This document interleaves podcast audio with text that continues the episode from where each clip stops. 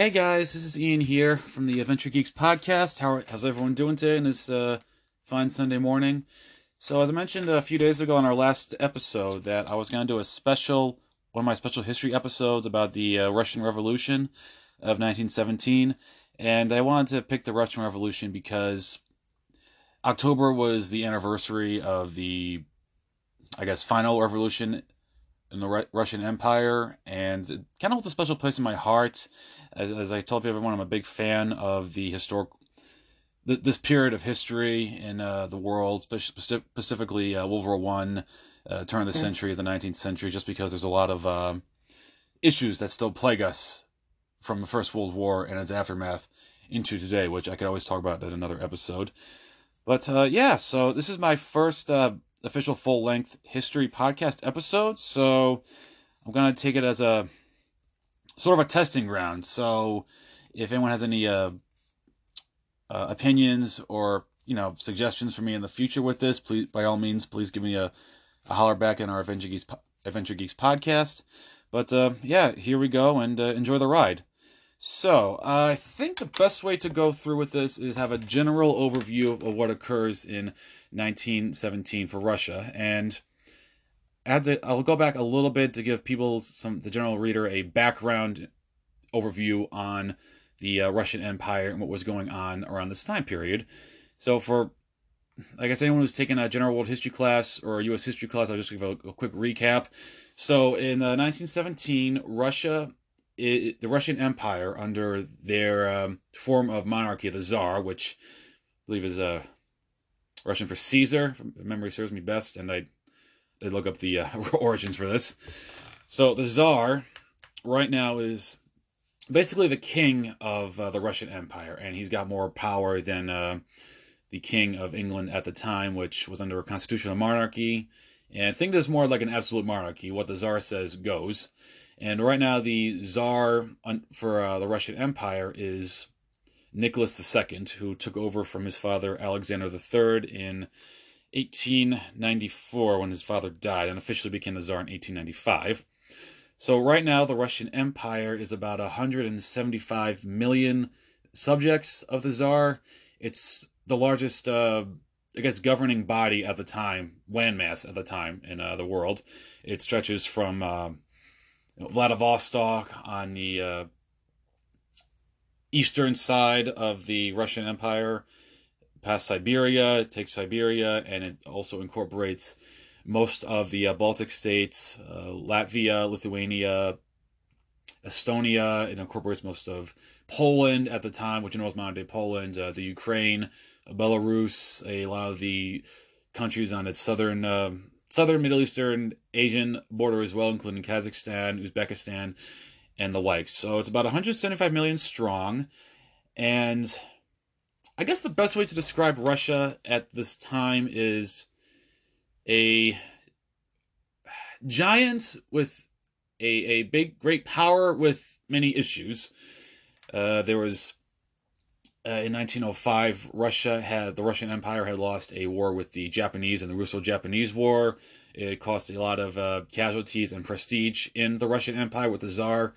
Uh, the thought of a Western uh, nation being destroyed by a rising Eastern power was, I guess, unheard of at the time. And uh, I don't have to mention to people that, from our perspective, there's a lot of uh, racism going on in this time, and in some ways, racism is still happening, unfortunately, here. But uh, I just want to give people the general overview of what was going on. So, uh, the Tsar had to, Nicholas II had to deal with the fallout from the Russo Japanese War, and then he also had to deal with the fallout from a revolution of sorts in 1905, where it became in the capital of St. Petersburg, which is on the uh, Baltic Baltic Sea coast, a uh, labor movement for you know better wages and uh, more fit for better wages and a little more more freedom from the uh, czar from the czar regime ended in a bloodbath, which is called Bloody, which now known as Bloody Sunday, in 1905. So there was a lot of civil unrest at the time, and in order for the czar to quell the unrest, he had to form what was called a uh, Duma, which was basically Russia's version of a national assembly, which I would sort of makes I would sort of see as the uh, sort of a Congress, as uh, will for for any American uh, viewers. Uh, so he had to share power with this former civilian government, the Duma. Uh, didn't it sit well? It didn't sit well with him. He didn't appreciate. He didn't want any of his uh, authoritative power to be lost. And also, members of the Duma were unhappy because while they had, uh, they were able to, I don't know, bring changes into the government. If the Tsar didn't appreciate any of these changes, he could just simply dissolve the Duma. So it was like a step in the direction for democracy, but also a step backwards. So it was a situation that pleased nobody.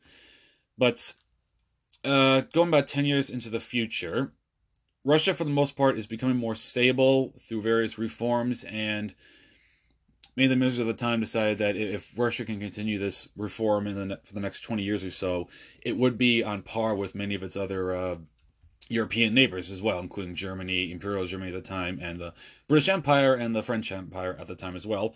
Unfortunately, as I think everyone gets in uh, world history, the events of July 1914 do not uh, grant Russia that time for peace and prosperity. So in uh, July 1914, the uh, Archduke of uh, the Austro-Hungarian Empire, Francis Ferdinand, is gunned down by a Serbian nationalist in Sarajevo, and uh, the Austrian-Hungarian Empire uses this uh, event as a reason to take over the Kingdom of Serbia, which was the, I guess, biggest uh, Slavic nation facing the Serbian, facing the Austro-Hungarian Empire in that part of um, the Eastern Europe and the Balkans at the time, and because uh, Russia had ties to Serbia through uh, Slavic ties to Serbia and had an alliance with um, France at England at the time. Uh, snowball effect is the creation of the first the creation of the uh, the First World War, which will pit the Russian Empire with their allies uh, Britain and France as the major Allied powers against uh, the their enemies, which we call the Central Powers, against uh, Germany, the Austro-Hungarian Empire, and uh, later in the year the Ottoman Empire, which is now modern-day Turkey, and faced Russia on the uh, Balkan and uh, Middle Eastern portion of its empire. So three years, jump a little bit, two and two and a half years into the future. Uh, the war hasn't gone exactly great for Russia or any of the uh, any of the other powers right now. I would I would say it's most of a most of a standstill in late 1916, early 1917. The uh, Russian Empire is going to form a field army of about uh, 12 million men and women mobilized in the armed forces.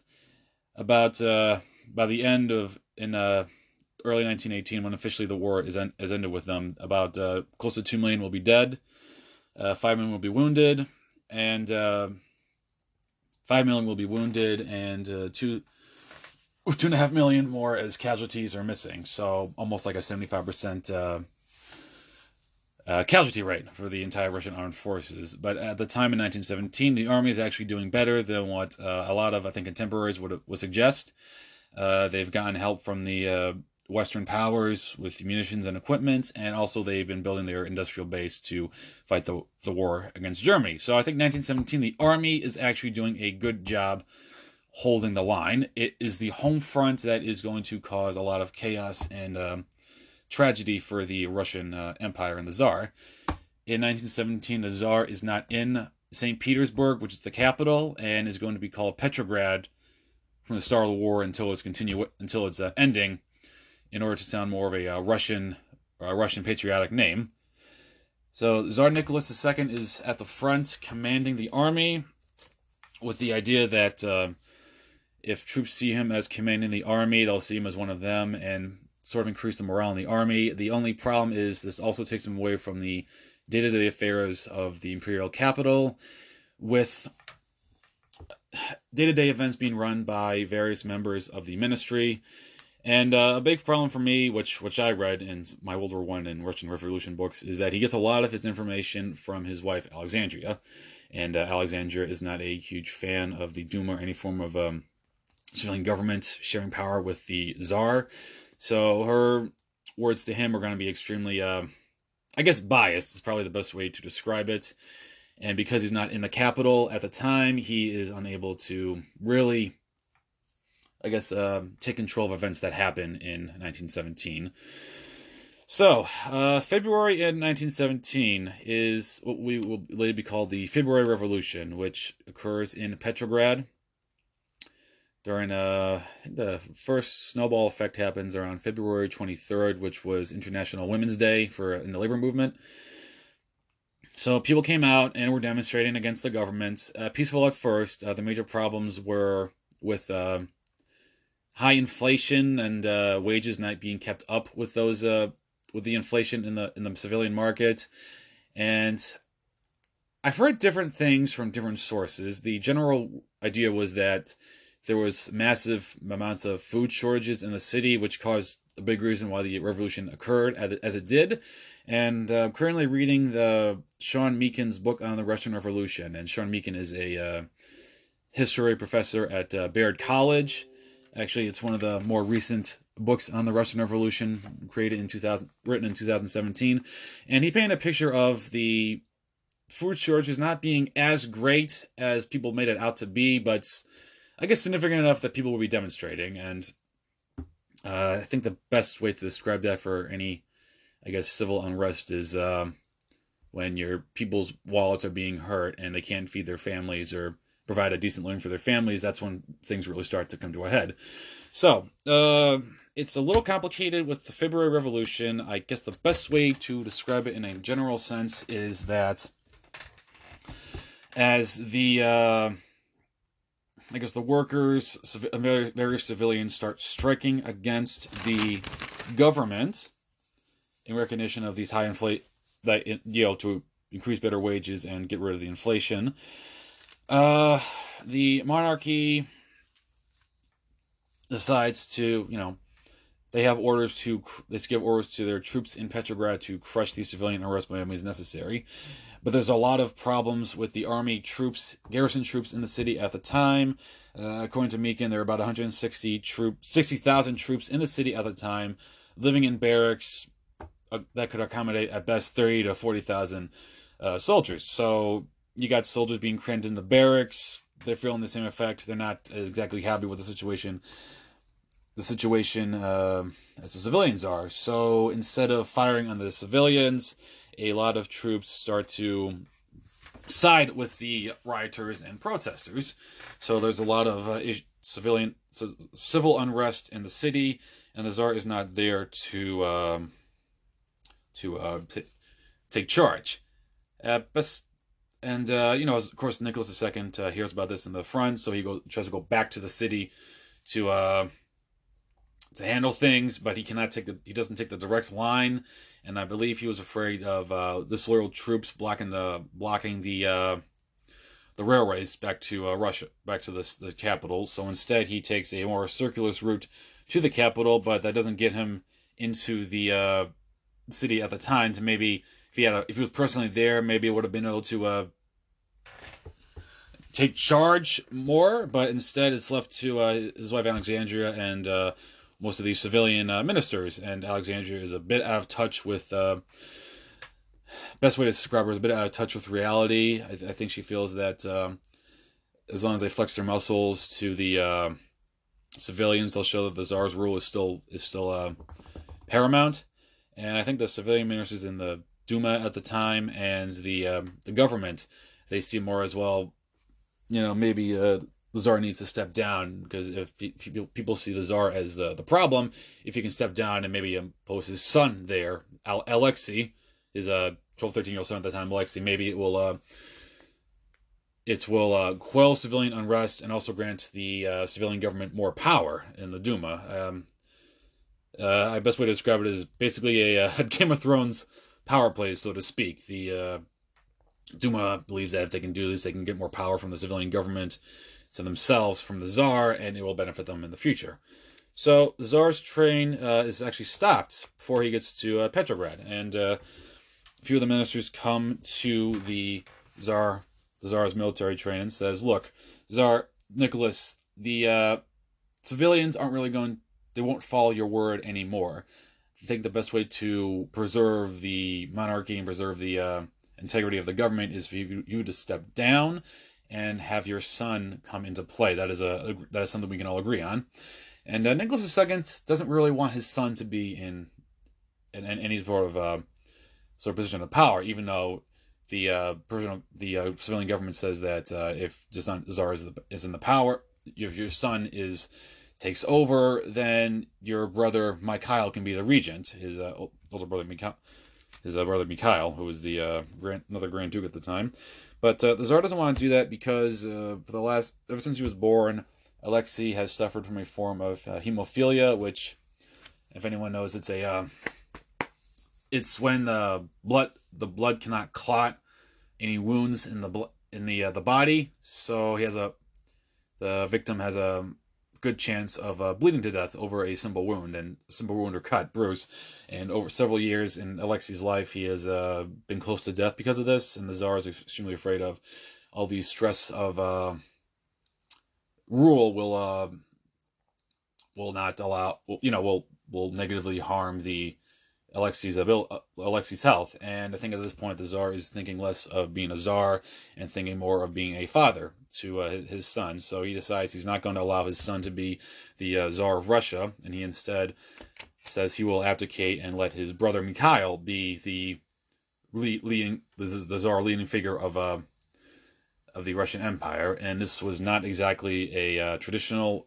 This wasn't. This didn't happen in tradition. This wasn't a uh, the way things were in, in the Rus- in the Tsar, Tsarist Russian regime. You were supposed to give power to your immediate male heir, and this was established back in uh, the early 1800s under the Tsar under the Tsar Paul after his uh, falling out he had with his uh, previous ruler of the Russian Empire, Catherine the Great. But he does that, and he tells his brother that you need to be the um, the czar in charge. And Mikhail wisely or unwisely, depending who you ask, decides not. He knows that basically the the czarist government is like the the monarchy is dissolved, and there's he doesn't want to be. Uh, I guess the way to describe it is he doesn't want to be the captain of the Titanic, where yeah you were the um, in charge of one of the greatest governments in the world, but it's about to fall. It's about to fall uh, apart, and uh, he doesn't want to be in charge of that. He doesn't want to be in charge of a sinking ship, which. I, personally, I understand. Like that would, I don't think most people would accept that role.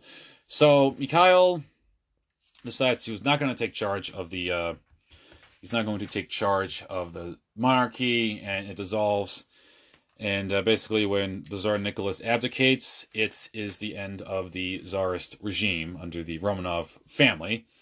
Basically, the monarchy is dissolved on uh, March 15th, 1917, thus ending a 300 plus year dynasty of the Romanov rule since the sixth, since the 17th century. So uh, that brings us to uh, March and April of uh, 1917, and it ushers in a uh, sort of a democratic form of government in the Russian Empire under the provisional government, which is fostered from the remains of the ministers under uh, Nicholas II and the Duma, which was the National Assembly, as I talked about earlier, with various civilian lawyers and officials. So they take charge, but they also have a problem. Uh, the war is still going on in Russia, on the uh, the front between Germany and the Austro-Hungarian Empire. They want to show that they're still willing to fight for the uh, for the Allies, uphold their commitment, and uh, at this point, I, I I can understand they lost a lot of men, men, women, resources, materials, and land. So if they just end the war now, there there was nothing to be gained by it. But uh, they also have a problem with civilian unrest as well. There's still shortages in. There's still shortages of, um, I guess, food and inflation in this, the capital, Petrograd, which is going to be the, a major issue in the next in the next few months and the uh, government doesn't share total power with themselves. They have to share power with the Petrograd Soviet, which is best way to describe it is basically a workers and soldiers council. I don't know if you can want to call it like a labor union or just like a, a group of uh, like ranking uh, workers and, and soldier officials, but they have to share power with that, and that's going to be a problem for them. They can't really do anything without the approval of the the Petrograd Soviets, so they don't have total control, and they also have a problem with um, the uh, Bolsheviks, which I think most people know what know the word Bolshevik these days. Uh, it was this Bolshevik was the minority party of the a split between the one of the leading uh, parties at the time, the Social Democratic Labor Party. They had a split with the majority in uh, 1903. And uh, one of the vo- most vocal voices of the uh, Bolsheviks at this time is uh, Vladimir Lenin, who is currently in exile in Switzerland d- during the beginning and halfway through the war. But um, his position and his his uh, his position during the war is to Im- immediately end war, immediately have Russia end the war, and you know and have total power go to the uh, his Bolshevik party, which uh, catches the eye of the uh, German Empire, which Imperial Germany, which is fighting the Russians at this time. So they actually arranged passage for him through Switzerland, through Germany, and into uh, uh, fin- neutral Finland at the time, which yeah, neutral Finland. Sorry, I'm trying to get my thoughts. But basically allows him and his followers to uh, come into Russia as under the pretext of uh, you know ending the war with ending the war and saving Russian lives and various other reasons. So the Duma, the provisional, the provisional government has to deal with that.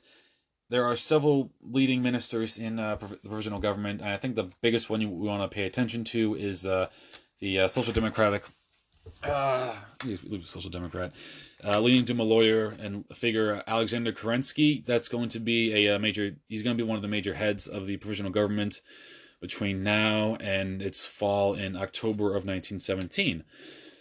So Kerensky has to, on the one hand, stabilize the government, which is, is tough in any in any uh, government turnover on the other hand, and also keep the uh, Russian Empire fighting in the fighting in the war, and they have various operations which they want to take over uh, Turkish or Ottoman territory in the south, and also continue fighting the Austro-Hungarians into uh, into their territory. So he also has to show that to the Allies that they're still strong and they still they'll still commit to their uh, end of end of the alliance, which uh, I don't want to give you too much like mon- I don't want to like uh, confuse anyone with like monetary issues, but uh, the Western Allies have been getting a lot of money and materials into the Russian Empire since the beginning of the war. So, yeah, Kerensky he's in a bit of a bind, and he feels one of the best ways to uh, bring the Russian Empire, the Russian army people together is to have an offensive against the Austro-Hungarians. They seem as the weaker of the two two um, to of uh, major powers against the Russians. So he thinks an, an offense, a military offensive against them will bolster the morale and the legitimacy of the provisional government and quell any um, agitators in the uh, Petrograd, which right now is the uh, Soviet, uh, the members of the uh, Soviet Council and also the uh, growing voice in the Bolsheviks. And uh, the Bolsheviks right now, they're they're maybe a minority party, but they're also very good at uh, using propaganda to uh, disseminate dissent and uh, agitation in the Russian army. They've been sending feelers into various units. They've been sending feelers into the city saying we need to end the war now, get rid of the imperialist uh, provisional government. We know what is best for the Russian, for the uh, Russian average uh, Russian citizen. And this will come to a head later when because a big reason that Lenin is able to do this, fund his fund this, because he was given a lot of money by the Imperial Germany to foster dissent into the uh, Russian citizenry. So that will come to head later in July, but we'll, we'll get there very very shortly. All right, so guys, in uh, mid June 1917, the Russian army launches a military offensive against the Austro-Hungarian Empire in the region of Galicia, which is best bet to say like southeastern um, portions of Poland and a bit of the Ukraine, modern day uh, Ukraine. I'm pretty sure my geography is pretty good, and uh, they make initial head success in the first couple of days against Austro-Hungary, uh, but then the offensive bogs down. Uh, more and more soldiers are are refusing to advance and part of this is to do with um, the Bolshevik agitators. Part of this is the uh, uneasy lull that has occurred on the uh, on the on the front. Uh, there's been little enemy activity activity for the past several months, and the German philosophy was that uh, we will let Lenin and his uh, agitators take out the home front, we'll stay back, and that they should be able to take it like end the war for us. So the offensive kind of grounds to a halt after a few days. Uh, casualties start to mount, and then the Austrians and the Germans actually launch a counterattack, which heavy losses on both sides, but it basically brings the Russian army back to its starting point. So it's not a death blow to the provisional government yet, but it is a serious, um, it does give a serious morale problem in the Russian army and at the home front. So to stabilize, to stabilize the front, um, Kerensky goes and you know looks at and tries to personally get himself involved in the um, armed forces.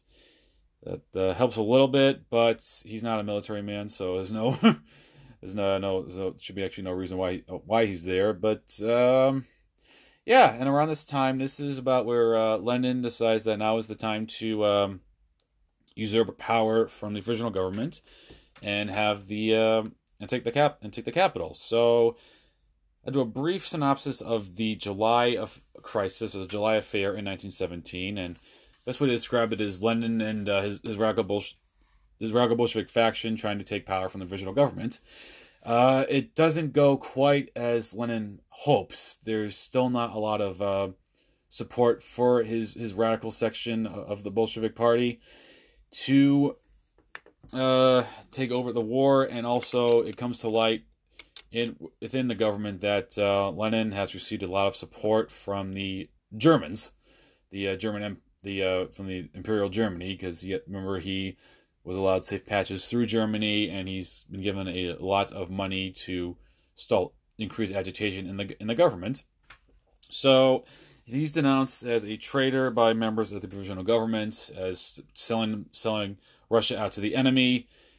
And of course, you know, uh, Lenin and many of his followers call this uh, fake news for the day, but uh, it, it, works because he ends up leaving to go to uh, temporary exile in Finland to escape from being arrested. And a lot of his uh, fellow followers are actually arrested by the British government. So that's one crisis averted. They, uh, but the Kerensky and the British government sort of shoot themselves in the shoot themselves in the foot at this point. Uh, they still, I guess they're having trouble. They're having trouble establishing support with themselves and the army. Uh, right now, the military district, the military forces around the Petrograd area, under the command of a man named Kornivalov, and he's got a lot of support in the upper army. And from what I gathered, so-so support with the rank and file troops. Some see him as a imperialist, but because he had risen from the ranks, a lot of them see him as uh, one, one of their own who had risen up and, you know, has Russia's, Russia's interests at heart. But uh, Kerensky doesn't exactly trust Kornivalov or a lot of the members of the Russian army at this point. He is afraid of a military coup, the way things are going for his government. So, uh, in a long story short, he ends up uh, having Kornivalov resign from the position of the military as military commander around Petrograd. Uh, there's a bit of an affair with uh, between Kornivalov, Kerensky, and a former minister of the government by name, name of uh, Lvov. And Lvov was acting on his own. He had no position. He, he fell out of favor with uh, with Kerensky's Kerensky's him, Kerensky and his followers. He the way I read it from McMeekin's book is he shows up at uh, headquarters and says, you know, the uh, we've been talk- talking to the government and a military. Uh, one of the options to save the government is save Russia is to have a military uh, dictatorship or military rule under you. So Kornivalov writes a letter to uh, Kerensky saying, "I heard what you were saying from Lvov, or and I, I will be more than happy. I will I will um, you know take command, overall command of the government if need be." And Kerensky freaks out about this. He res- he has a Kornivalov resign, and Kornivalov realizes his mistake, but by then it's too late. Both both men are kind of disgraced about about this uh, by this incident. So having Kornivalov resign does cause a lot of dissatisfaction within the army, the upper army uh, command against the provisional government. So Kerensky loses a lot of followers in the army because of this. And in order to instill more support and legitimacy with his government, uh, from what I gathered, Kerensky sort of pardons a lot of the Bolshevik agitators that he had that they had thrown in jail the month several weeks earlier and installs them back into the uh, Petrograd uh, civilian political arena. And I believe his hope was that by showing some sort of mercy or clemency to the Bolsheviks, that they would work with the provisional government and uh, share power. Uh, this does not go as planned. Um, the provisional government under Kerensky doesn't really do a great job of curtailing the Bolshevik agitators from you know proclaiming down with the war and uh, and by all means necessary. So basically, uh, they gather. In the long story short, they can they're able to gather more, not necessarily a majority of support, but they gathered enough support in key areas that they basically strike to dissolve the provisional government and uh, the civilian ministers under Kerensky. And this occurs right around the uh, October of 1917, which will be now be called the uh, October Revolution. So it's basically a power grab with the Bolsheviks and Lenin, who has come back from uh, his self-imposed exile in Finland, and basically overthrows the provisional government. And most of them were either were jailed, either, either are jailed or are forced to leave the Russian Empire, including Alexander Kerensky. So the uh, the the very short six month um, democratic government, so to speak, in Russia ends in October of 1917, and the Bolsheviks under Lenin are able to uh, give, gather power and take over the government. And Lenin, for all his uh, slogan to end the war has been peace, land, and bread, promising ends to the fighting for support. He, he, he's the, him and the Bolsheviks. I, I wouldn't necessarily say they played it smarter than their opponents, but they're a little more shrewder, a little more politically calculating, and uh, they did have help with some of the uh, political ineptness of the uh, provisional government, which uh, I think, in hindsight, probably should have jailed the Bolsheviks immediately and just got and gotten rid of them when the first signs of uh, dissent sold in them, but they didn't, and that is one of the reasons why the government fell as it did in 1917. So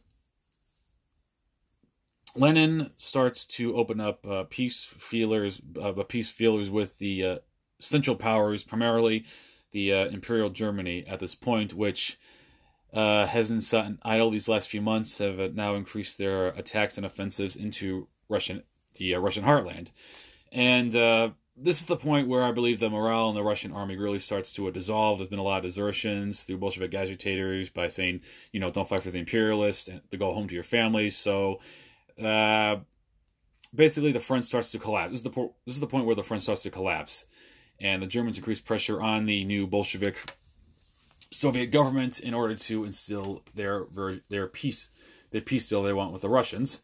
And it's not exactly a uh, you know peace without annexation or victory, which I believe is Lenin hoped would occur. But um, Lenin is able to, Lenin and, and his uh, other big follower, Leon Trotsky, are able to come to an agreement with the Germans, with the, uh, tre- and the Central Powers, with the Treaty of Brest, Brest Litovsk, which is an area in, I believe, nowadays Belarusia now. And the uh, basically German, Germany gets the better deal of this peace treaty, which occurs on March 3rd, 1918. And uh, basically, Germany takes all of the land of the western border of the Tsarist Empire, including the Ukraine, the Crimea, and parts of the northern Caucasus. Uh, especially the Ukraine, there are. The Ukraine was the uh, breadbasket of the Russian Empire. A lot of the food supply, a lot of the in, the natural resources that fueled the Russian the, the Russian industrial machine are located in the Ukraine. So losing the Ukraine is a serious blow to whatever regime comes after the Tsarist Empire, which will be the Soviet Union, and uh, leads to the quote unquote independence of the Ukraine, Georgia, Finland. Although the Russian, the German forces immediately occupy that area to start exploiting those resources for the German war machine, which at this point is. Uh, I wouldn't say on its last legs, but it is approaching there. They've had a blockade from the British Navy for the last two years that have really stretched the German industry and the civilian front to its limits. And they're also sustaining many casualties in the Western Front, which is uh, modern days Belgium and France, which I uh, mentioned briefly, but you know they, have been fighting a war on two fronts for the last three years. So no one in the Soviet government is really happy with this treaty. Lenin, particularly, is furious because basically it um, brings whatever is left of Russia down to a third rate power without all these uh, territories and uh, annexations. But uh, Lenin, real, Lenin and Trotsky realize that they have no choice. They have to, they don't have the military uh, capacity to withstand the German invasion. So they accede to this treaty, which entails losing a third of Russia's population at the time, about 55 million people, a lot of their resources, including coal and iron, and about uh, and uh, about 11 to 11 million square miles of territory. So for right now, Russia is out of the war and out of like the the world stage at, at this point, and I won't go too many details, but this will lead to a civil war against the uh, Bolshevik regime, which we'll call the, the, the Reds, which you know the, the Red Arm, the, the Red Army, the future, uh, the future government of the Soviet Union, and you'll pit them against the remnants of, um, I guess, like the, the czarist czarist uh, regime, which we'll call the Whites, Red versus Whites.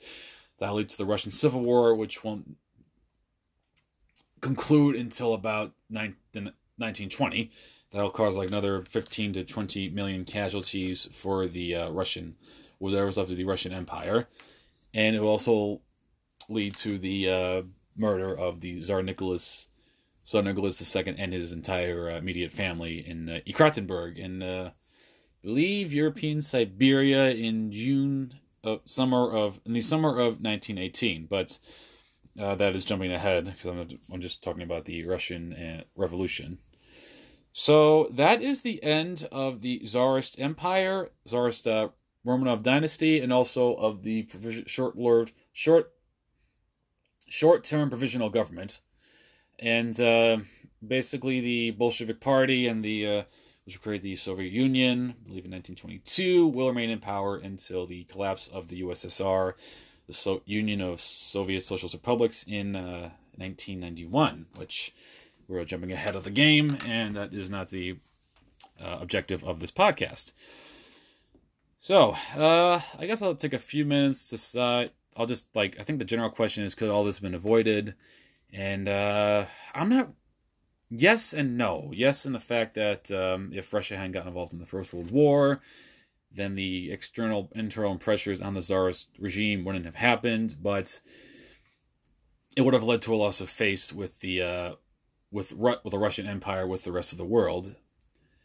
Uh, as I told you before, the Russians had lost the 1905 war with the Japanese, and I believe if further concessions had been made from the Russians, they would have had a loss of face in the uh, world stage, especially because uh, uh, the Tsarist regime saw itself as the, um, I guess, the symbol or like protectorate of the Slavic peoples of uh, Europe and the world. And uh, if they backed down from helping a fellow Slavic nation, Serbia, in need, that would have led to a loss of face with the Russian government. Uh, perhaps if Nicholas II hadn't left for the front as he did in those uh, two years, he could have uh, had a personal touch in forestalling the uh, agitation and dissent that occurred in the February of 1917.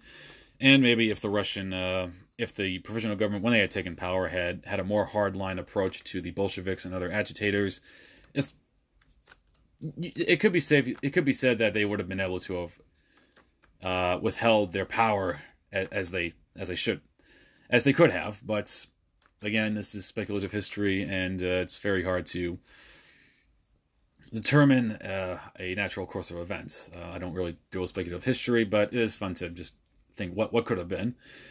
But uh, yeah, that is my uh, first history podcast, my special history podcast for the Adventure Geeks. I do want to quote the sources that I did use and mention at the end, just so people know I'm not talking. I'm, I'm just not making this uh, information out of thin air. And uh, you know, I encourage you guys to pick up, look at these sources and pick up a copy and uh, see for yourself what what you thought of them. So some two of the primary, two of the secondary sources that I use, I, I relied heavily on are uh, a Robert Service's 1970 sorry Robert Service book uh, Tsarist Russia on Tsar no sorry on uh, Nicholas II's The Last of the Tsars, which was uh, published by Penguin Books in 2017. That is one of the more modern, one of the more modern uh, books I have on the Russian Revolution, which I encourage people to read the more modern, uh, modern information, since we have more access to um, Soviet and Russian archives since the fall of the Soviet Union in 1991. Uh, another he- book I heavily relied on, I mentioned in this podcast, was uh, Sean McMeekin's uh, book, The Russian Revolution, from which was created in 2000, written in 2017. And I've relied heavily on him for his information on the February Revolution, the Bolsheviks, the uh, October Revolution, and the uh, increasing dissent with the provisional government. And uh, again, history is, is extremely fluid. It is not set in stone. So, you know, I think the the prevailing method was that the pop that the uh, population revolted against the so Tsar and then the uh, provisional government. I think that was the uh, general idea from uh, from the end of the revolution to modern day uh, contemporary reading, which I like McMeekin because he kind of points out that well, according to these sor- according to the primary sources, he he's he's seen the since the release of the uh, Soviet archives is not necessarily true, which is good. You should never have like a uh, you, you should never have like if there's new information, then you need to incorporate that into your research, which I think I, I for history or for psychology or a, a, any any field of research you should always do. Don't just rely on like a, a source from like 30, 40 years ago. Uh, other sources I used were Arthur Herman's uh, 1917, Lenin Wilson and the Birth of New World Disorder, from which was written in 2017, and this talks about the idealism, like the uh, two leading figures at the time, Vladimir Lenin and then the uh, president of the United States at the time, uh, Woodrow Wilson, which through their uh, beliefs kind of led to, well, as you can say, a new world order or a disorder, depending on your point of view. I also looked a little bit at Nicholas and Alexandria, which was written by Robert Massie in 1962 to get some background information on the uh, imperial family. It's a good story. I wouldn't necessarily conclude it now as, um, you know, the official version of events. This was written in the 60s, and again, with more access to um, archives, we can determine maybe we can determine a new outlook on the uh, Tsar and his family. Which, uh, if people want, I can talk about more about the Tsar or or Imperial Russia at, at this time. I am a my interest is in the uh, early European history in this time period. So, if need be, I can do another special episode on this. Uh, people are looking at, if looking for information on the Russian army in World War One, one of the most original resources on this is Norman Stone's book, The uh, Eastern Front, 1914 to 1917, which was originally written in 1975. I do have a copy of that, and I'm trying to get through that as quickly as possible. Uh, so far, so far it's it's it's, it's good, but.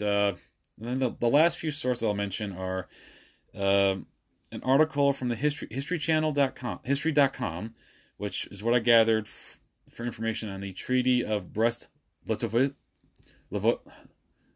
Litovsk, which uh, if, I, if I tell people on this my podcast, I, I'm terrible at names, so bear with me, please. This is updated in August 21st, 2018, and is basically where I got most of the information on the treaty and what Russia lost in the war. And um, the article I used for Russian military casualties in the First World War came from uh, Britannica.com, www.britannica.com, which lists most of the major casualties from all the Central and World pa- and uh, Central and Allied powers, and a lot of those sources came from a the 1924 U.S. War Department report about uh, World War, losses in the Great War, which which which it was called at the time.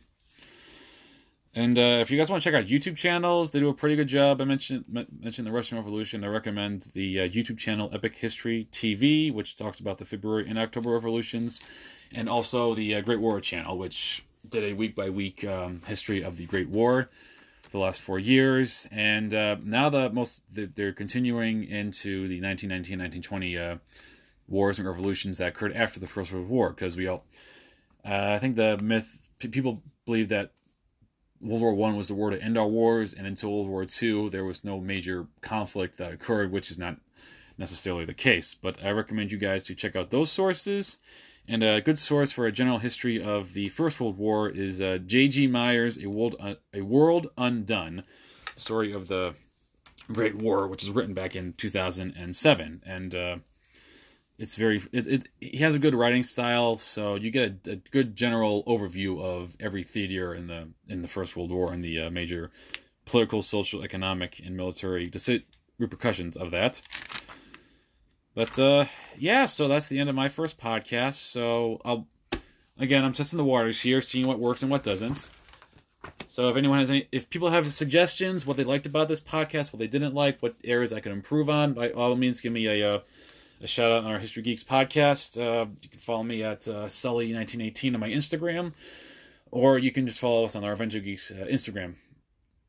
Uh, Instagram Instagram account as well. And if anyone who is a big history nerd like me wants me to talk about other areas of the world at this time, uh, by all means, feel free to give me a shout out.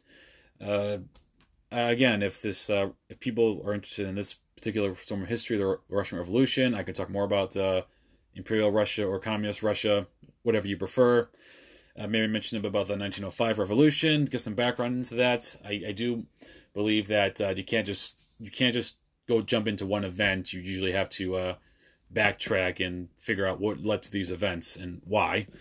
And uh, that that's my philosophy. But uh, yeah, again, if you guys want to learn more about um, this particular form of history, let me know. And hopefully, you uh, guys got interested and learned uh, a few different things about this. Just got a general overview about the uh, Russian Revolution. And again, I still think that uh, we are we still live with the ghost of the past today, no matter how far in the future we future we have come. But anyway, thanks for stopping by, guys. Thanks for listening, and uh, hopefully you this will pique your interest, and I'll continue to do this.